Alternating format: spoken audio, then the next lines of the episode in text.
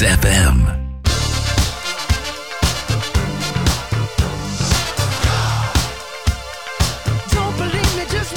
Καλημέρα.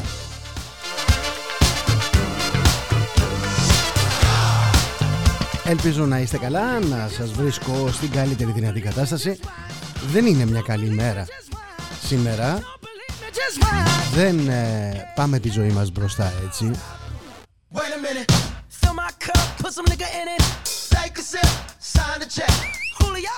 Θέλω να βάλω μία σειρά σε κάποιες σκέψεις ε, φίλων ε, που ανταλλάσσουμε απόψεις καθημερινά. Να πω τη δική μου άποψη, να τη συζητήσουμε εδώ όλοι μαζί. Έτσι όπως κάνουμε καθημερινά. Είμαι ο Θοδωρής Τσέλας εδώ στο Opinion On και φυσικά στον XFM opinionon.gr η αιρετική άποψη στο διαδίκτυο και φυσικά xfm.gr το ex αιρετικό ραδιόφωνο. Πρώτα πρώτα οι ένοπλες δυνάμεις και τα σώματα ασφαλείας της χώρας θεωρώ ότι είναι οι μοναδικές εγγυήσεις που έχει ο λαός μας τόσο για την εδαφική ακαιρεότητα και την ελευθερία της Ελλάδας αλλά και για την υπεράσπιση της ζωής, της τιμής και της περιουσίας των πολιτών. Τώρα, αυτές οι εγγυήσεις πάντα πληρώνονται με αίμα. Παλικάρια που φορούν την τιμημένη στολή τους με το εθνόσημο πέφτουν νεκρά υπερασπιζόμενοι τα όσια και τα ιερά της φυλής μας. Δεν είναι λίγες οι φορές που έχουμε θρυνήσει αστυνομικούς. Δεν είναι λίγες οι φορές που έχουμε θρυνήσει αεροπόρους όπως και τώρα. Και μάλιστα η σημερινή μέρα βαραίνει ακόμα περισσότερο. Μια και είναι η μέρα τιμής και μνήμης για τους τρεις πεσόντες αεροπόρους εκεί στα Ήλια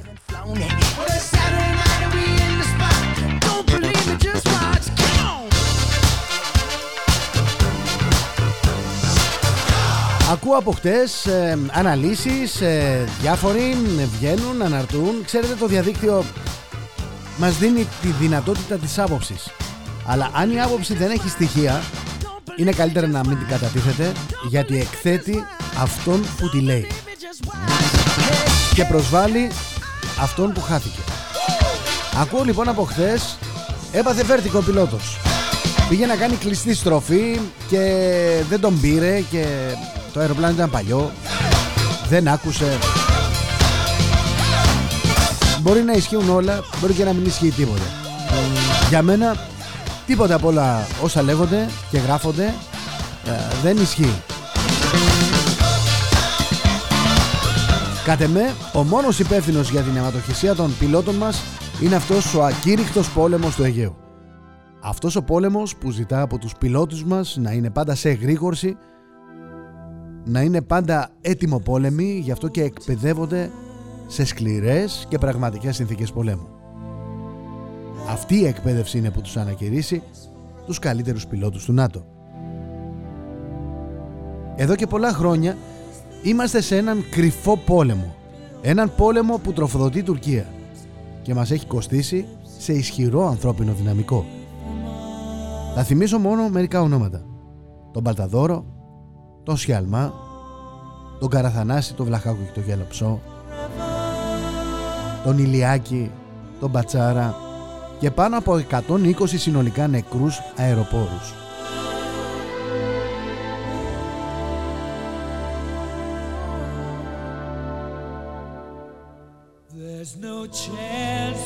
Είναι η Τουρκία. Είναι η απειλή πολέμου από την πλευρά της. Τα κάζους μπέλη. Κατά παράβαση των αρχών του ΟΗΕ.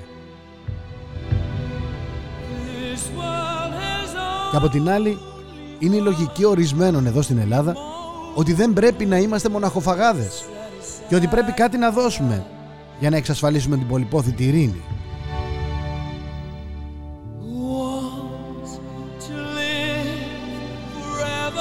Οι περισσότεροι πολιτικοί μας θέλουν μόνο την καρέκλα. Δεν θέλουν όμως τις κοτούρες.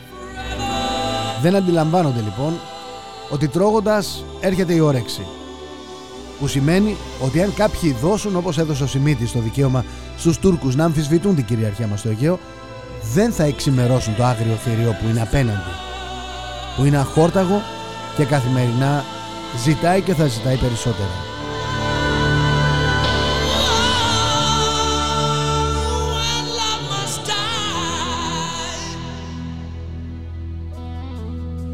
Έχουμε αυτοπαγιδευτεί σε ένα προβληματικό δόγμα. Δεν διεκδικούμε τίποτα, δεν παραχωρούμε τίποτα. Για μένα είναι ολότελα εσφαλμένο αυτό.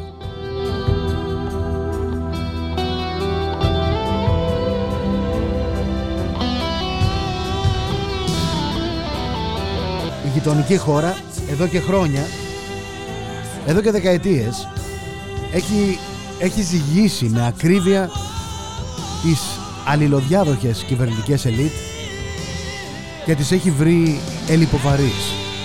Γι' αυτό και πορεύεται αναλόγως. Είτε κυβερνά απέναντι η Τσιλέρ, είτε οποιοδήποτε άλλος πορεύεται αναλόγως. Ξέρει τι θα βρει μπροστά. Η Ελλάδα που έχει πολλά ατούς στη διάθεσή της και πάνω απ' όλα το ανθρώπινο δυναμικό της, τις ένοπλες δυνάμεις δεν ευτύχησε να έχει ικανή, εμπνεσμένη και ανεξάρτητη ηγεσία για να τα αξιοποιήσει. Γι' αυτό και έχει αυτοπαγιδευτεί σε ένα προβληματικό δόγμα εξωτερικής πολιτικής. Το δεν διεκδικούμε τίποτα, αλλά δεν παραχωρούμε κιόλας τίποτα. Για τους Τούρκους η ζωή είναι δυναμικό, όχι στατικό φαινόμενο. Κάπως έτσι θα έπρεπε να ήταν και η δική μας θέση. Δεν μπορείς να βάζεις επεκτατικούς γείτονες όπως οι Τούρκοι με όρους παιδικού παραμυθιού.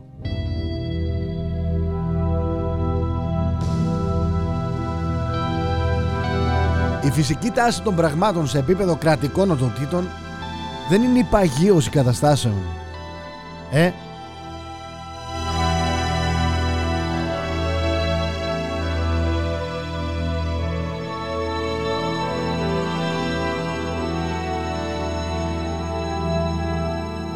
Έρχονται κάποιοι και προσπαθούν να μας πείσουν ότι με το να είμαστε υποχωρητικοί, να είμαστε πολιτισμένοι, να είμαστε όλα αυτά τα ευχάριστα και τα όμορφα με τα οποία προσπαθούν να μας πείσουν ότι πορευόμαστε στη ζωή μας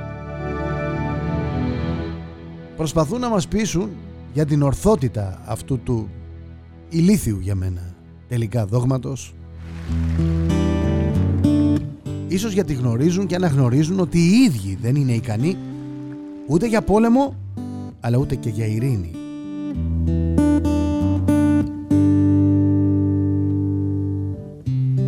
Για το μόνο πράγμα που έχει αποδειχθεί ταλαντούχα η χρυσοπληρωμένη κομματική ολιγαρχία του τόπου είτε αφορά το ΣΥΡΙΖΑ, είτε το ΠΑΣΟΚ, είτε την Νέα Δημοκρατία και τα συναυτό κόμματα είναι τελικά οι παραχωρήσεις εθνικών και κτημένων της Ελλάδας προς την Τουρκία.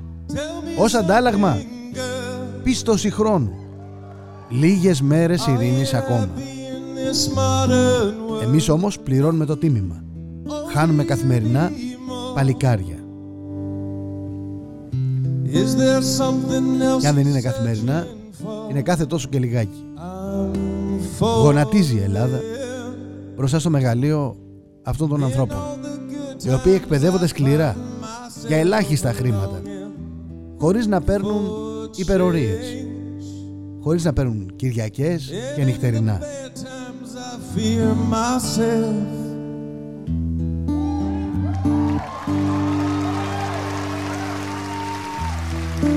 Τούρκοι μας δοκιμάζουν και κάθε φορά μας βρίσκουν λίγους Δεν μιλάω για τον στρατό δεν μιλάω για την αεροπορία. Μιλάω για τους πολιτικούς. Σκεφτείτε λίγο την κρίση των ημείων. Την υπόθεση Οτσαλάν. Τις δολοφονίες Σολομού και Ισαάκ. Τις βόλτες τουρκικών ερευνητικών σκαφών στο Αιγαίο και στην ΑΟΣ της Κύπρου. Τις απαγωγές των Ελλήνων στρατιωτικών. Good times I find myself longing for change. Από τη στιγμή που δεν βγαίνεις μπροστά να διεκδικήσεις οι Τούρκοι διεκδικούν. Μονομερός. και ό,τι πάρουν θα είναι δικό μας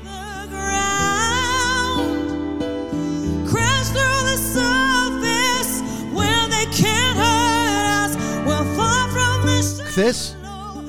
Ήταν μια μέρα πολύ φορτισμένη από την αλγινή μνήμη της κρίσης των ημείων η οποία εξελισσόταν στα τέλη Ιανουαρίου 1996 τότε που ο Αθανάσιμος Κλήρος έπεσε πάλι στην πολεμική αεροπορία.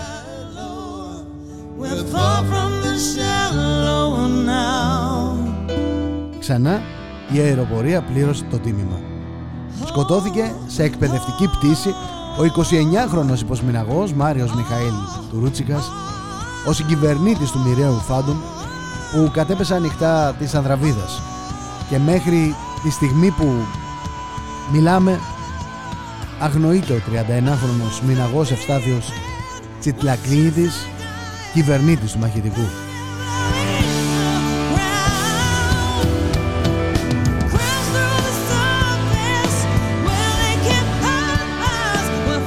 Εύχομαι, εύχομαι ειλικρινά, ειλικρινέστατα, όσο διαρκεί αυτή η εκπομπή, να μάθουμε καλά νέα για το δεύτερο παλικάρι. Εύχομαι να σοπάσουμε λίγο. Όλοι όσοι μιλάμε με τεχνικούς όρους έκανε κλειστή στροφή ή δεν έκανε κλειστή στροφή.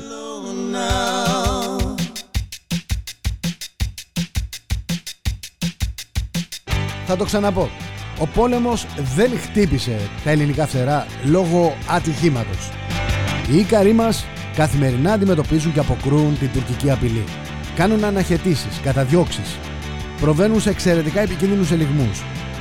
Οι θάνατοι των αεροπόρων μας οφείλονται στον ακήρυκτο πόλεμο που έχουμε εδώ και αιώνες με την Τουρκία.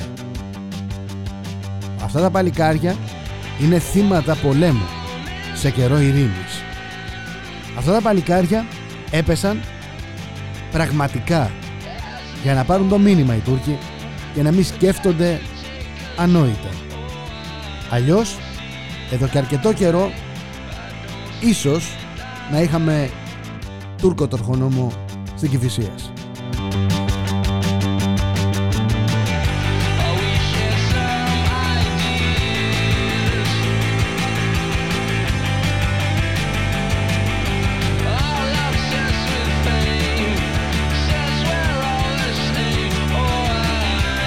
Τουρκία θα είχε επιτεθεί στην Ελλάδα αν εξαρτώταν μόνο από τους πολιτικούς.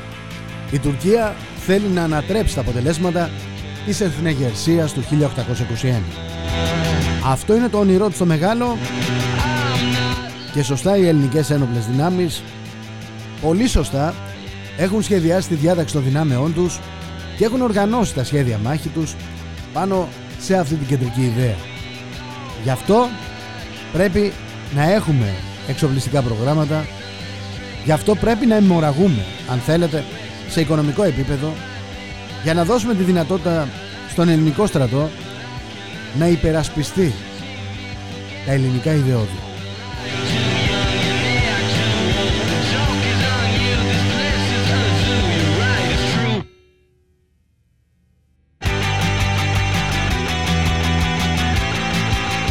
Καλό είναι να λέμε σε όσους συναντούμε, σε όσους πολιτικούς συναντούμε που τηρούν ίσες αποστάσεις απέναντι στην πολιτισμένη πατρίδα μας και την Τουρκία.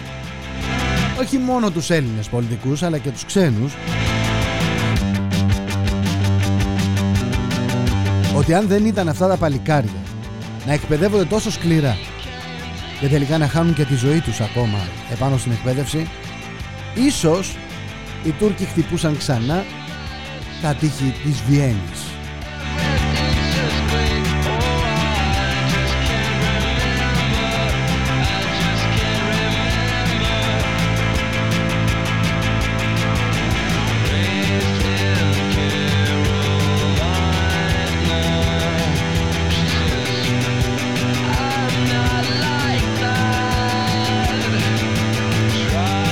Πάμε χωρίς πολλά πολλά να δούμε τι είχε γίνει σαν σήμερα γιατί πάρα πολλές φορές το σαν σήμερα χτυπάει την πόρτα του σήμερα.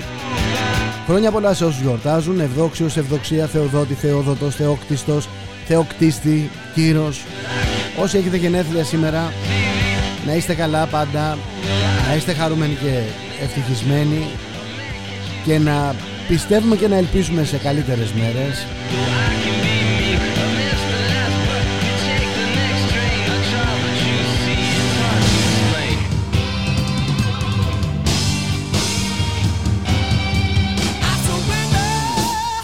Πάω στο μακρινό 1915.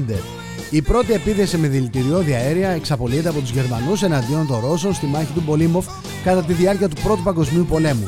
Δεν έχει όμως τα επιθυμητά αποτελέσματα για τους Γερμανούς και το κακό είναι ότι οι Ρώσοι θυμούνται τα πάντα. Και τα λέω αυτά γιατί κοιτάξτε τώρα πως έρχεται η ιστορία. Πολλά χρόνια μετά από το 1915 και καμιά 80, 79, 80 μετά το δεύτερο παγκόσμιο πόλεμο. Γερμανικά πάντσερ και ίσως και αεροσκάφη να διασχίσουν τον ουρανό της Ουκρανίας εναντίον της Ρωσίας.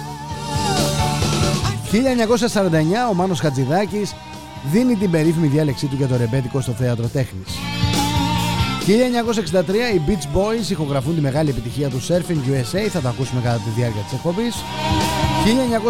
1985 ολοκληρώνονται στο Ζάπιο οι εργασίες της διάσκεψης για την ειρήνη και τον αφοπλισμό, γνωστή και ως πρωτοβουλία των 6. Συμμετείχαν οι πρόεδροι της Αργεντινής, της Τανζανίας, οι πρωθυπουργοί της Σουηδίας Ούλοφ Πάλμε, της Ινδίας Γκάντι και της Ελλάδας Ανδρέας Παπανδρέου, καθώς και άλλες προσωπικότητες. 1996 κορυφώνεται και εκτονώνεται η κρίση των Ιμίων με αμερικανική παρέμβαση No ships, no troops, no flags. Αυτή ήταν η προσταγή, αν θυμάστε, του Χόλμπρουκ.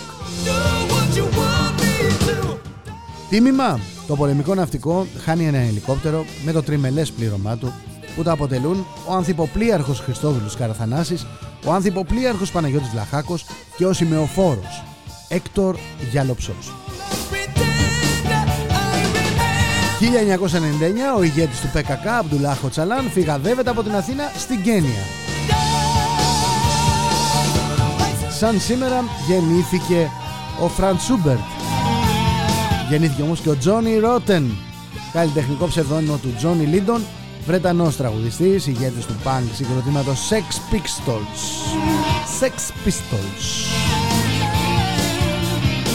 Σαν σήμερα έφυγε από τη ζωή η Κέτη Λαμπροπούλου, Ελληνίδα ηθοποιός θεάτρου και του κινηματογράφου.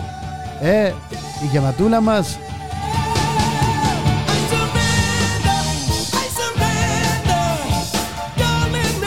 Σαν σήμερα έφυγε από τη ζωή ο Τζούλιο Καΐμι, εβραϊκής καταγωγής ζωγράφος από την Κέρκυρα, θεωρείται ότι ήταν ο πρώτος μελετητής που ασχολήθηκε συστηματικά και σοβαρά με τον παραμελημένο Καραγκιόζη.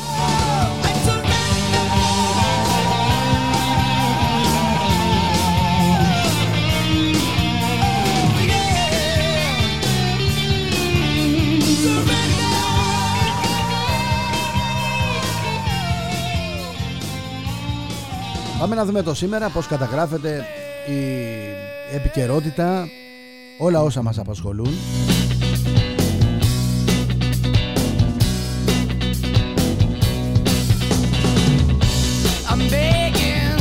Είμαι στα Ήμια το 1996. Έχουν περάσει 27 χρόνια μετά. Διαβάζω τα θέματα από το Pro News. Το ημερολόγιο του δράματος που κόστησε τις ζωές τριών αξιωματικών του πολεμικού ναυτικού και στην Ελλάδα μια στρατηγική ήταν. Τόση φάντο με F4, ο κυβερνήτης του δεύτερου μαχητικού είδε έκρηξη και φωτιά στη θάλασσα. Εκρηκτική αύξηση των θανάτων από καρδιακές ανακοπές στην Αυστραλία μετά τους μαζικούς εμβολιασμούς κατά COVID-19. Τόση φάντο F4 έκανε κλειστή στροφή σε πολύ χαμηλό ύψος πριν τη συντριβή. Ρωσικό ΙΠΑΜ δείχνει τη ΣΥΠΑ ως υπεύθυνος για τη δημιουργία του κορονοϊού. Χρησιμοποιείται ασθένειες ως βιολογικά όπλα.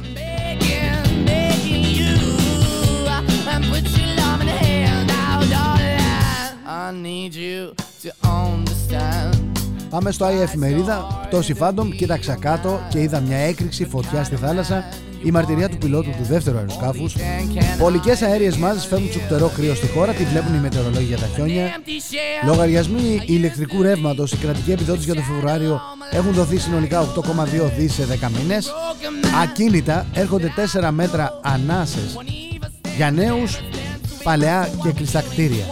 Τι είναι η κοινωνική αντιπαροχή; Καβάλα σοκάρουν καταγγελίες για την υπηαγωγό που ασελγούσε σε παιδάκια μυστήριο με τα κινητά της τηλέφωνα.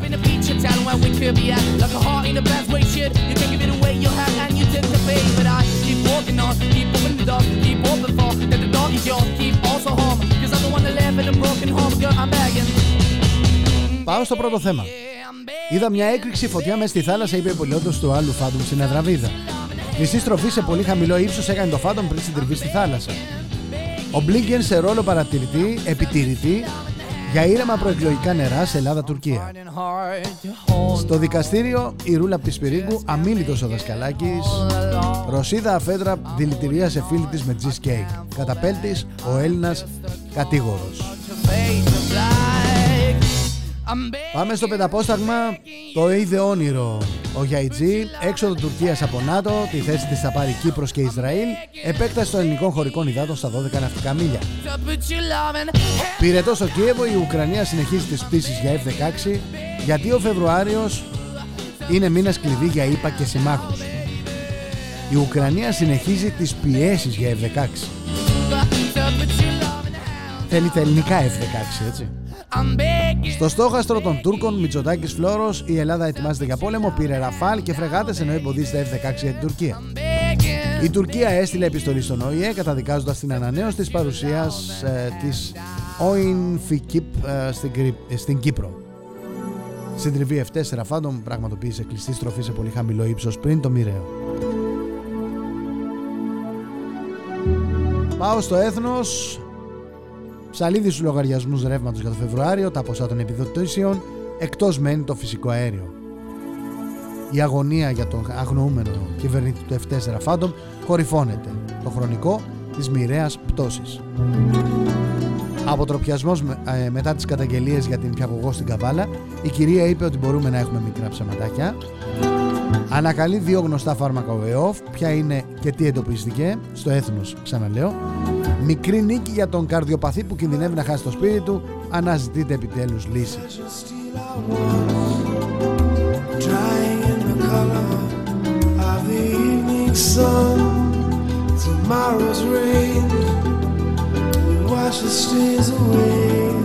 Σοβαρή καταγγελία στην ΚΟ, διέρευσαν βίντεο με προσωπικές στιγμές 28χρονης δασκάλας, την απείλησαν ζητώντας 1000 ευρώ.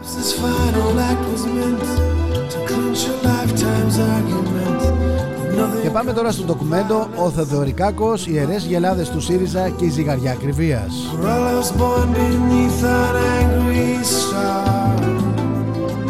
Ανοίγει τα χαρτιά του ενόψη προεκλογικής περίοδου Αλέξης Τσίπρας από το Ζάπιο. Στον Γενικό Διευθυντή του ΣΔΟΕ Πολάκης Ξανθόπουλος για την υπόθεση Νικολάου. Άνθρωπος κλειδί του ρηπαρού δικτύου η Βασιλική Βλάχου Πάω στο The Talk. Ανάλυση οι παγίδες με τις νέες τιμές ρεύματος το Φεβρουάριο γιατί είναι ασύμφορο το ηλεκτρικό καλοριφέρ. Επέρονται από την κυβέρνηση ότι έδωσαν 8,2 δις. Πολύ ωραία. Πού τα δώσανε; Σε σένα και μένα. Όχι. Τα δώσανε για να πληρωθούν οι πάροχοι ηλεκτρικού ρεύματος οι οποίοι πουλάνε πανάκριβα. Πανάκριβα. αντί να τους τα δώσει δώρο, τα πέρασε μέσα από το λογαριασμό της ΔΕΗ, της Πρωτέργεια, του ενός του άλλου.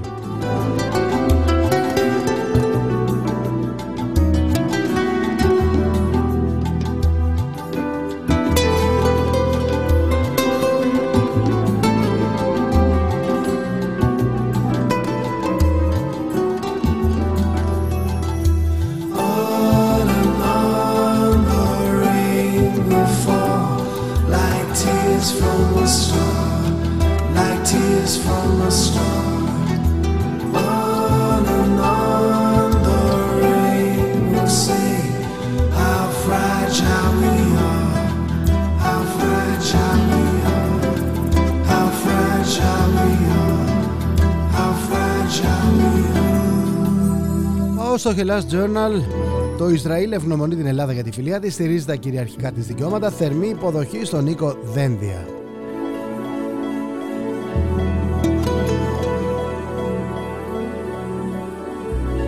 Η ακτίνα του θανάτου, το τηλεχειριζόμενο αντιερματικό που θερίζει τους δρόσους κρυμμένο στα χωράφια της Ουκρανίας. Ο Ερντογάν εξελίχθηκε σε παλακίδα της Μόσχας στο ΝΑΤΟ, κάποιοι έσπηραν ανέμους και θα θερήσουν θύελες. Η Σουηδία οδηγεί τη σύγκρουση στα άκρα. Εις μνήμην Μάριου Μιχαήλ Τουρούτσικα που χάθηκε άδικα. Ο, υποσ... ο υποσμηναγός που ήθελε να πετά ψηλά με το αεροσκάφος θρύλο της αεροπορίας. Τι μπορεί να κάνει ένα και μόνο fake βίντεο την εποχή των social; Μεταλλάσσει ιούς η Pfizer για να πουλάει εμβόλια; Παρουσιάστηκε ένα, ένα βίντεο στην εκπομπή στο Fox στην εκπομπή του Tucker Carlson υποτίθεται ότι τραβήχθηκε με κρυφή κάμερα από το Project Veritas μια συνδετική ομάδα που συνδέεται με τον Donald Trump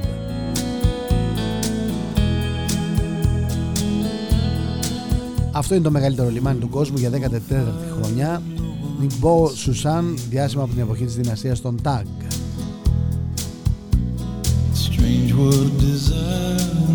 Πάω στο News Break.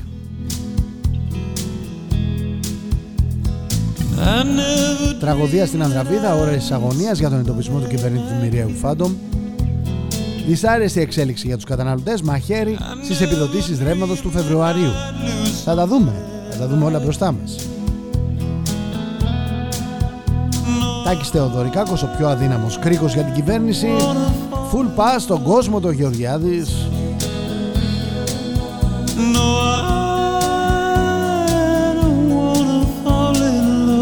Δείτε τώρα πώς λειτουργεί η Τουρκία. Την ώρα που ψάχνουμε και αναζητούμε τους Ικάρους μας, οι Τούρκοι προχώρησαν σε 20 παραβιάσεις του ελληνικού αερανόιου χώρου.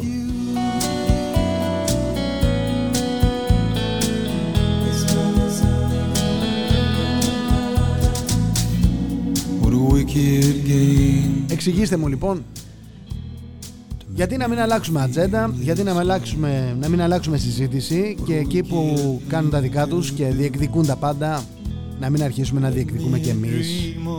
Ε. What a wicked thing to say You never felt this way What a wicked thing to do Μια και έχω λίγο χρόνο Πάω στην ε, ζούγκλα Να δω και εκεί Τι ακριβώς λέει. Μειωμένα κατά 65% τα τιμολόγια ρεύματος για τον Φεβρουάριο. Πρώτα ο Θεός να τα δούμε Συνεχίζονται οι έρευνες για την ανέβρεση του κυβερνήτη του Φάντομ έτσι ζήσαμε την κρίση των ημείων. Τρεις αντινάβαρχοι και πρώην κυβερνητές πολεμικών πλοίων μιλούν στη ζούγκλα για όλα όσα συνέβησαν το βράδυ που η Ελλάδα και η Τουρκία έφτασαν μία ανάσα από την ε, πολεμική εμπλοκή.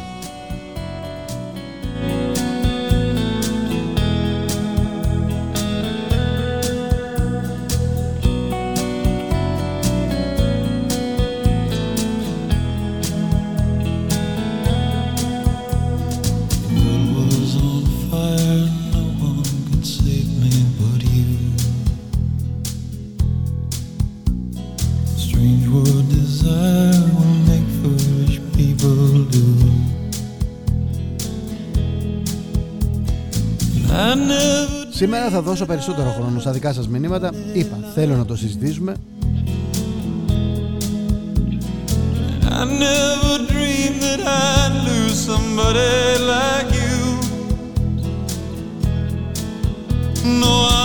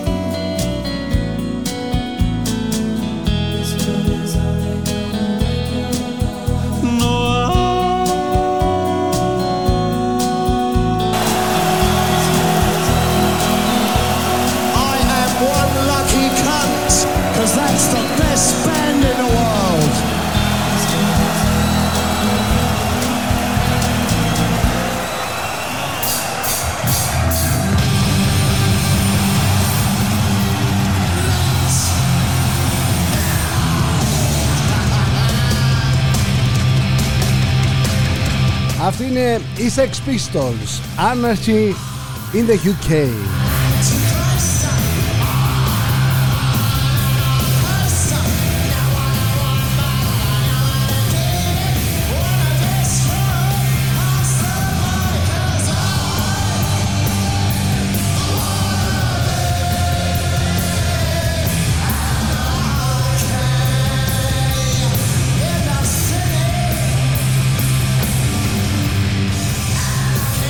Απίστευτη ένταση ε, Απίστευτος ήχος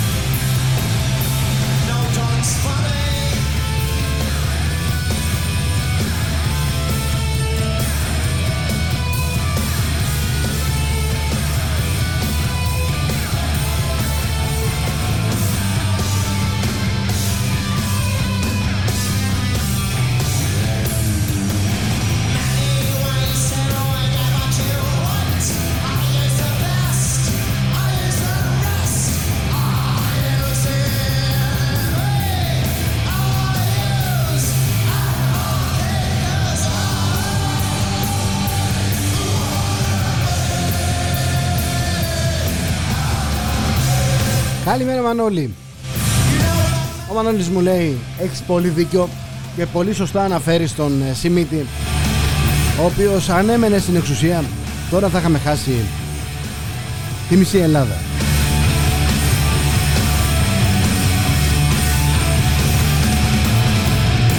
Γεια σου Κωνσταντίνε. Η χώρα μας είναι συνεχόμενη υποκατοχή Και στα 202 χρόνια της νεότερης ιστορίας της Κάποιοι προσπάθησαν για το αντίθετο αλλά αυτόματα τους έβγαλαν από τη μέση οι κατακτητές.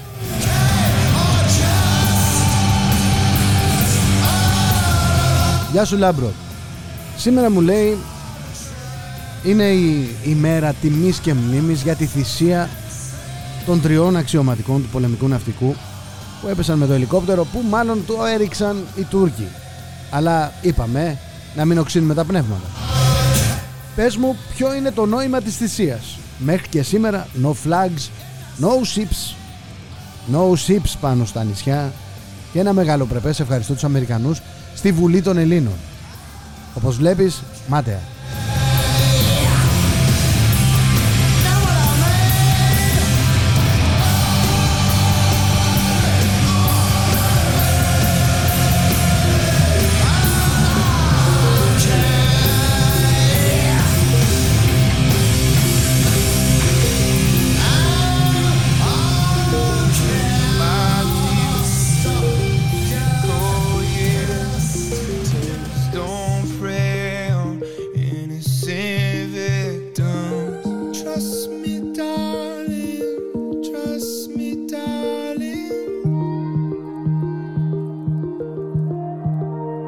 Γεια σου Αντώνη.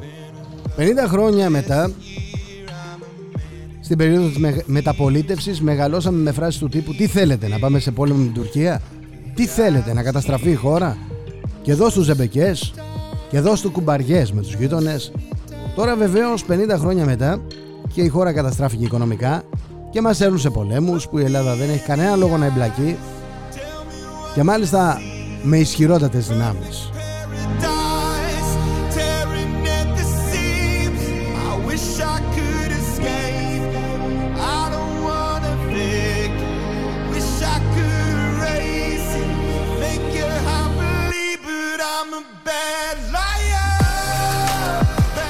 Γεια σου Περικλή Είναι χαρτογραφημένοι μου λέει. Τους ξέρουμε τους πολιτικούς. Ξέρουμε ποιοι είναι οι δοσύλλογοι Ξέρουμε ποια είναι τα φιντάνια τους Τα οποία βγαίνουν στο δρόμο Και κυνηγούν όποιον έχει ελληνική σημαία Επάνω στα ρούχα του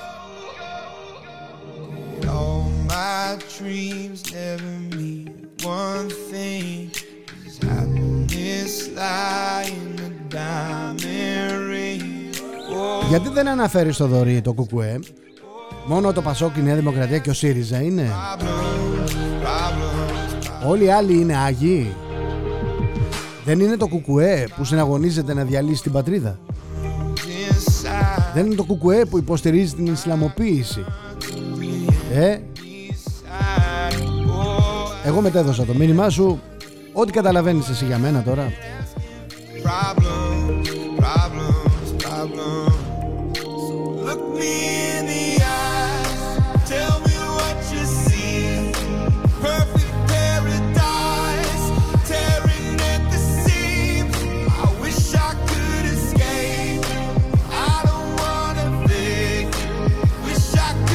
Μάρκο, θα μεταδώσω το μήνυμά σου έτσι ακριβώς όπως μου το έστειλες.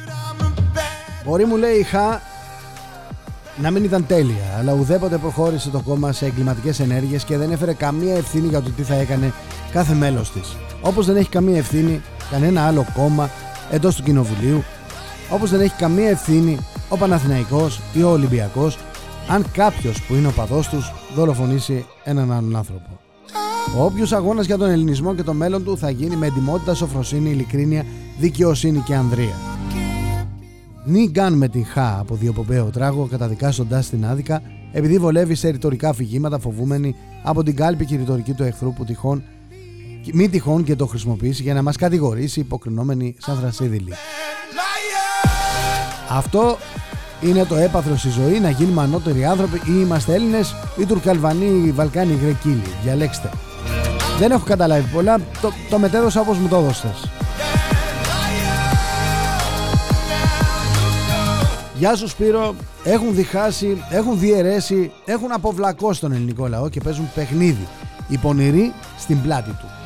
Οι Έλληνες πρέπει να ενωθούν.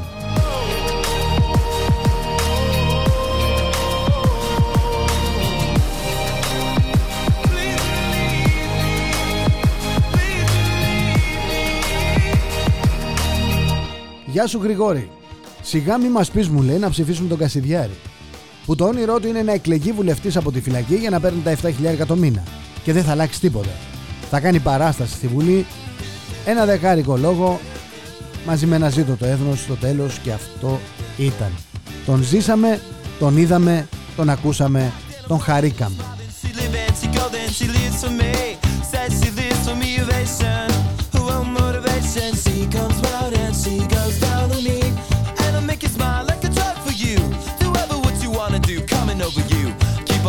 Εγώ θα πω ότι το μεγάλο σφάλμα της ε, ΧΑ, της Χρυσής Αυγής τέλος πάντων, ήταν ότι ενώ ήταν τρίτο κόμμα στη Βουλή, επί μία δεκαετία δεν μπόρεσε να πείσει τον κόσμο ότι είναι η επόμενη κυβέρνηση που θα μπορέσει να δώσει λύσεις. Έμεινε εγκλωβισμένη. Με ευθύνες ποιου; Δεν είμαι ο αρμόδιος να τις καταλογίσω, πιστέψτε με. Πάντως η ιστορία θα το καταγράψει ότι ένα κόμμα που επί 10 χρόνια διωκόταν ο λαός το ψήφιζε ως τρίτο κόμμα και παρόλα αυτά δεν κατάφερε να πείσει ότι είναι η εναλλακτική λύση ανάμεσα σε ένα κόμμα εξουσίας και της μίζωνος αντιπολίτευσης όποιοι και αν ήταν αυτοί. Σε κάθε περίπτωση όλοι αυτοί ήταν η αιτία του προβλήματος. Δεν ήταν η λύση. Η λύση ίσως ήταν το τρίτο κόμμα. Δεν έπεισε, πήγε σπίτι του. Ή μάλλον πήγε φυλακή.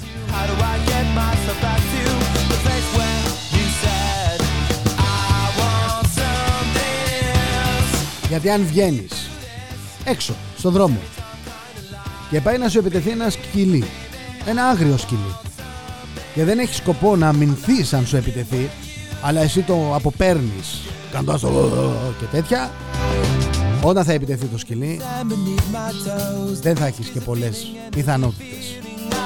Ίσα ίσα θα το έχεις εξαγριώσει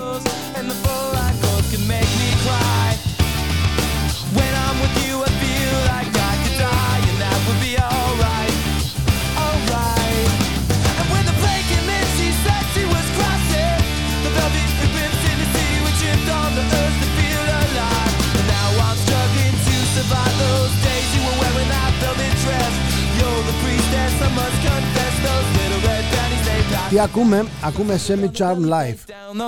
Σήμερα παίζουμε εναλλακτικό ροκ. Και χαιρόμαστε. Μαζί με παλιό ροκ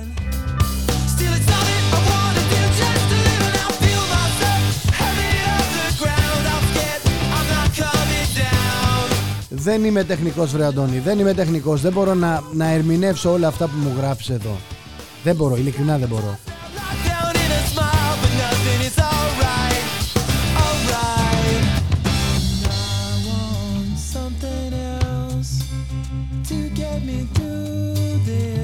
Γεια σας κύριε Βασίλη.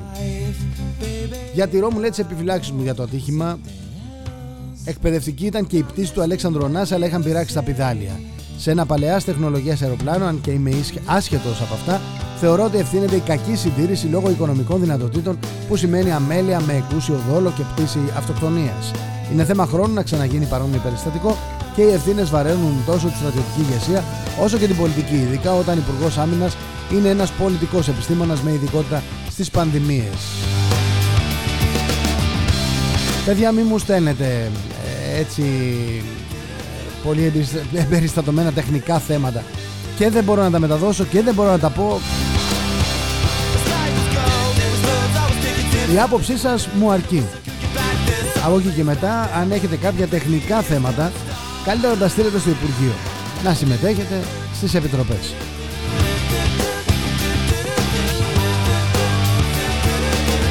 Γεια σας κύριε Αποστόλου Σαν σήμερα μου λέει το 1996, τρεις ήρωες Έλληνες αξιωματικοί, Καραθανάς, Βλαχάκος Γιαλοψό, θυσιάζονταν υπέρ της πατρίδας στα Ιμία. Η κυβέρνηση των προδοτών κάνει τα πάντα να μην εισέλθει η Ελλάδα σε πόλεμο με την Τουρκία, προκαλώντας, παρακαλώντας μάλλον τους Αμερικανούς να μεσολαβήσουν για να ηρεμήσουν την τουρκική επιθετικότητα. Μέσα στη Βουλή, ο ελληνόφωνος πρωθυπουργός ανακράζει το γνωστό και ταπεινωτικό Ευχαριστούμε τους Αμερικανούς που δεν πήγαμε σε πόλεμο με την Τουρκία. Και ο Ιπέξ ανακράζει τη γνωστή ρίση για ένα παλιόπανο που το πήρε ο αέρας, αναφερόμενος στην ελληνική σημαία. Σήμερα βεβαίως οι θειασότες της ίδιας πολιτικής που μας κυβερνούν επιμένουν σε ειρήνη με την Τουρκία, αλλά δεν έχουν κανένα πρόβλημα να πάει η χώρα σε πόλεμο με τη Ρωσία.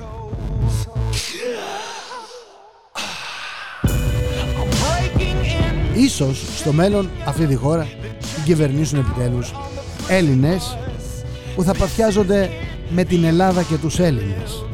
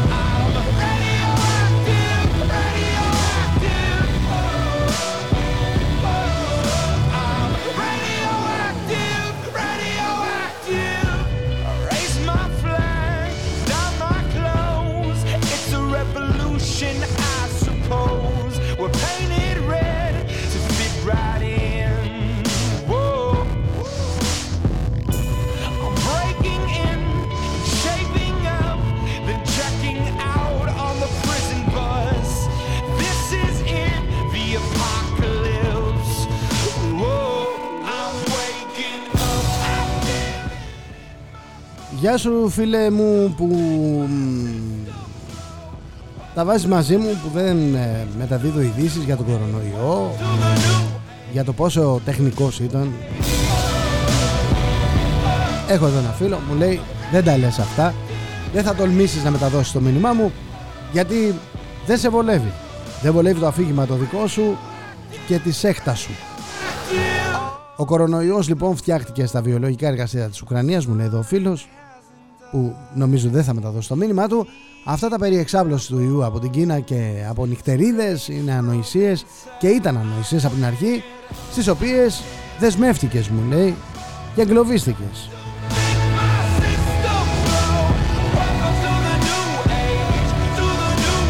Καλέ μου φίλε δεν ξέρω από πού ενημερώνεσαι και δεν ξέρεις από πού ενημερώνομαι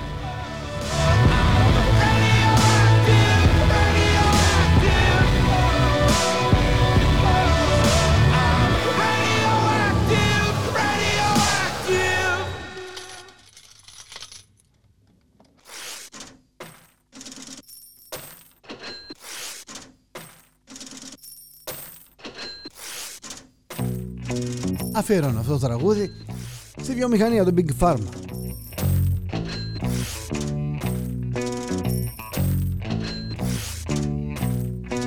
Πολλά λεφτά.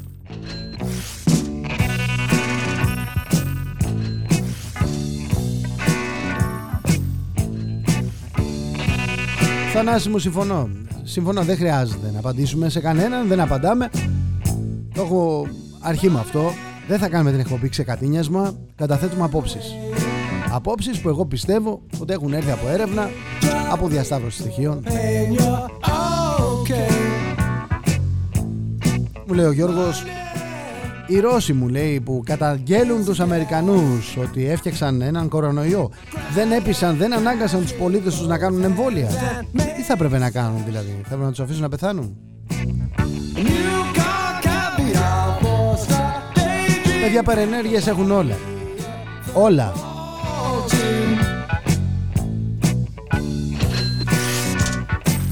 Να παρακολουθούμε τις εξελίξεις όχι αυτές που μας βολεύουν. Το έχω πει ένα εκατομμύριο φορές. Ψάξτε και την άλλη άποψη. Αφού την έχετε αποκλείσει με επιχειρήματα, τότε ναι, βγείτε να πείτε τη δική σας. Και ως εκεί δεν θα κάνουμε πόλεμο απόψε. Δεν θα προσπαθήσετε ποτέ να με πείσετε και δεν θα προσπαθήσω ποτέ να σας αλλάξω τη γνώμη και να σας πείσω για αυτό που εγώ έχω αποδεχθεί. Μην το κάνετε λοιπόν ούτε εσείς σε μένα. Σε κανένα.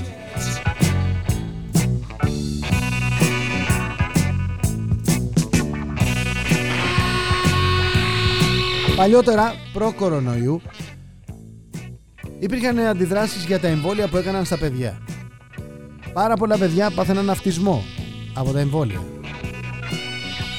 Το σύνολο όμως προστατευόταν από ασθένειες οι οποίες πια έχουν εκλείψει. Στο στρατό άπαντες μαζευόμασταν και πηγαίναμε για εμβόλια. Τότε δεν υπήρχαν social media. Να μάθουμε αν ναι, αυτό το εμβόλιο που μας κάνουν είναι mRNA, mRNA άμα είναι ε, εμβόλιο για να μην μας σηκώνεται δεν ξέρω. Δεν ξέρω τι να πω. Πηγαίναμε σιωπηλοί κάναμε το εμβόλιο δεν μιλάει κανένας μας. Τώρα, τώρα έχουμε άποψη για τα πάντα. Έχουμε άποψη για τα πάντα. Η οποία στηρίζεται που αν στηρίζεται κάπου δεν στηρίζεται πουθενά. Στηρίζεται στα λόγια κάποιον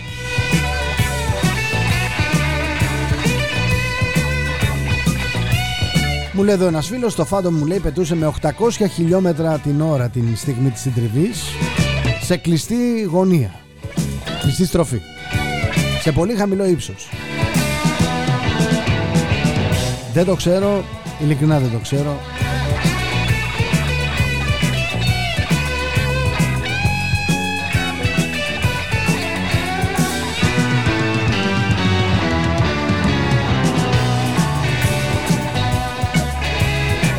Ξέρω ότι είναι...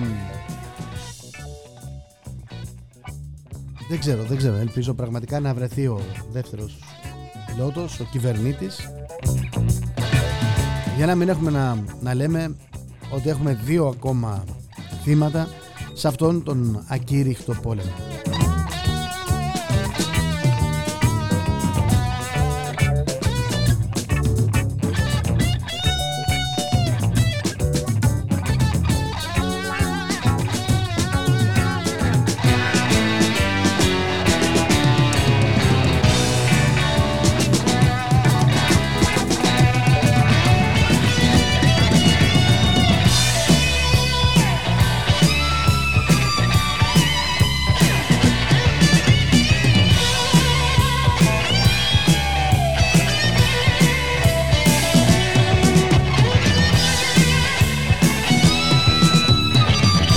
Γεια σου Κωνσταντίνε. Μου λέει για το δήμαρχο της Καλυμίνου που μαζί με τον παπά και τον ομάρχη του νησιού αποφάσισαν να ασκήσουν εξωτερική πολιτική, δίνοντας στους Τούρκους την αφορμή που έψαχναν για να τοποθετήσουν και να δημιουργήσουν επεισόδιο εκεί με την ε, τουρκική σημαία, ούτε λέξη δεν λες.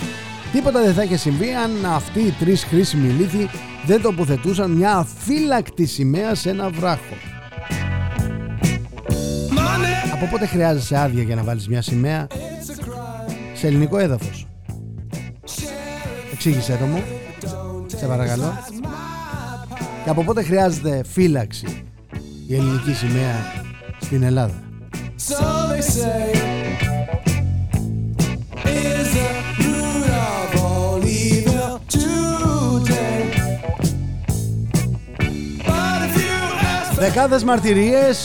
μου λέει εδώ ο Δημήτρης, δεκάδες μαρτυρίες απέδειξαν ότι δεν είχε βέρτικο ο πιλότος στα ίμια. Ούτε βλάβη υπήρξε και δεν ήθελαν ποτέ οι κυβερνώντες να φανεί ότι έγινε χρήση πυρός από τους Τούρκους κομμάτους που ήταν πάνω στο νησί. Γι' αυτό και τους δολοφόνησαν έναν έναν. Απαγορεύτηκε δε στους συγγενείς των ηρών μας να βάλουν έστω από κοινού έναν ιατρο δικαστή πραγματογνώμονα. Υπήρξε εντολή του Σιμίτη να υπάρχουν δικές μας δυνάμεις και στις δύο βραχονισίδες των ημείων. Ο επικεφαλής έκανε του κεφαλιού του ή όντως οι ασύρματοι που εδόθησαν ήταν αφόρτιστοι και έπρεπε όλοι οι καταδρομείς να είναι μαζί. Αλίμονος στους ανθρώπους που χάθηκαν, τίποτα άλλο.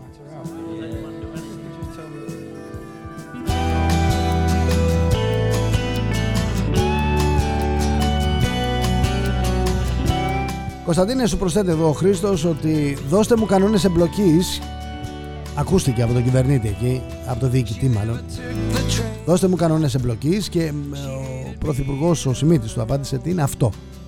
Εγώ το δίνω.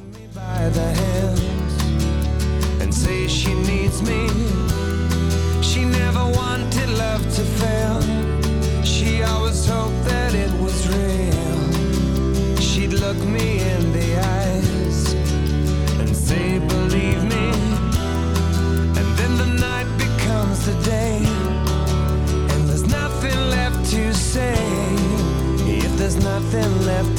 Σε ακούω πολύ προσεκτικά.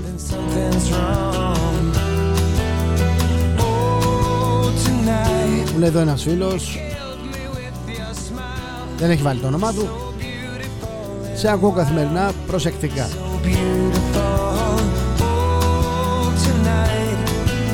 Το ευχαριστώ μου λέει στους Αμερικανούς δεν είναι η ουσία ούτε η αιτία. Το έγκλημα που δεν δικάστηκε ποτέ είναι η εντολή Πάτε να δείτε αν υπάρχουν στρατιώτες Δηλαδή αν υπήρχαν τι θα κάνανε; Είχαν σκεφτεί τι πρότειναν οι στρατιωτικοί; Τίποτα. Συνήθως κάθονται σούζα και ακούν ότι πει ο Πρωθυπουργός. Άρα η εντολή ήταν υπεκφυγή. Εγκληματική λόγω αδυναμίας. Όχι όμως λόγω ας πούμε ανικανότητας. Η αδυναμία του Σιμίτη πώς προκύπτει; Από τη φιλοσοφία βούτυρο για τα παιδιά, δηλαδή δώσε λεφτά για να ξαναβγώ πρωθυπουργός και όχι όπλα; Γιατί λένε ακόμη και τώρα κάποιοι στρατιωτικοί τους είχαμε. Εγώ λέω κολοκύθια. Θα βουλιάζαμε τα πλοία τους λένε. Μετά τι θα έκανε ένα ισχυρότερο αυτό στρατιωτικό κράτος όπως η Τουρκία; Θα έβγαζε τα αεροπλάνα του στο Αιγαίο. Εμείς τι είχαμε τότε; Σαφώς υποδέστερα, όπλα και λιγότερα. Πόσους βράχους και πληθυσμό στα μεγάλα νησιά μπορούσαμε να υπερασπιστούμε; Τώρα γιατί κάνουμε το τζαμπουκά; Γιατί έχουμε όπλα και ξεκάθαρες συμμαχίες. Ο απέναντι είναι σαφώς τριμωγμένος. Δεν είναι όμως αδύναμος. Αν κάνει το λάθος, είμαι σίγουρος ότι θα τη φάει όχι να πάμε νύχτα με αέρα και βροχή να ρίξουμε το φακό στα μάτια τους. Άρα πρέπει οι στρατιωτικοί να λένε με ευθύνη στον Πρωθυπουργό αν τους καταφέρουμε συνολικά ή όχι. Και να θυμόμαστε ότι ο πόλεμος δεν κρατάει μόνο δύο ώρες. Το μεγάλο πρόβλημα είχε ξεκινήσει από το παλικάρι που έκανε το μάγκα στους Αμερικανούς για να παίρνει ψήφους για 20 χρόνια. Ό,τι κάνει και ο Ερντογάν τώρα. Αυτός όμως έχει ισχυρότερο κράτος. Αυτά νομίζω εγώ και ευχαριστώ.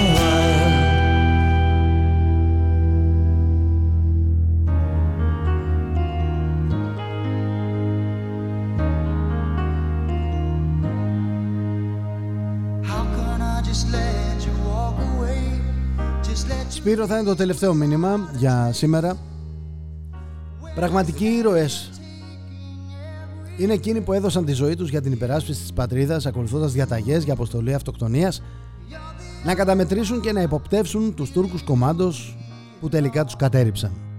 Γιατί όσο και αν τα πολιτικά και στρατιωτικά θασίμια της εποχής Προσπάθησαν να το κουκουλώσουν. Όλοι είδαμε να ανασύρεται το κουφάρι του ελικοπτέρου σουρωτήρι από τις σφαίρες των Τούρκων και επίσης όπως είπε ο γιος του ενός των ηρώων έχουν ε,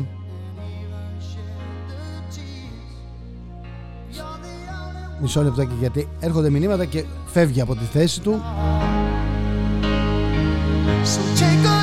Όπως είπε ο γιος ενός των ηρώων έχουν στο σπίτι τη στολή του πατέρα τους με τρύπες και αίματα. Σιωπηλό ιερό μάρτυρα του τι συνέβη εκείνη την τραγική νύχτα που η Ελλάδα για τρίτη φορά έχασε μέρος της εθνικής κυριαρχίας από τους Τούρκους. Δυστυχώς οι πολιτικοί που ακόμη δοξάζουμε και δίνουμε την ψήφο μας προτίμησαν αντί να δώσουν ένα σκληρό μάθημα στους Τούρκους να βάλουν την, την ουρά στα σκέλια και να ευχαριστήσουν επίσημα τους Αμερικανούς που χάρισαν στην Τουρκία δύο ελληνικές βραχονισίδες και τους άνοιξαν την όρεξη να διεκδικούν ελληνικά νησιά, την ελληνική ΑΟΣ, τη δυτική Θράκη κλπ. κλπ. Αθάνατη, Καραθανάσης, Βλαχάκος, Γιάλοψος. Η Ελλάδα θα σε ευγνωμονεί. Τελειώσαμε και για σήμερα. Έτσι. Ήρεμα και χαλαρά. Ελπίζω και εύχομαι να έχουμε καλά νέα κατά τη διάρκεια της ημέρας. Θα τα πούμε αύριο αναλυτικά, εκεί περίπου στις 11.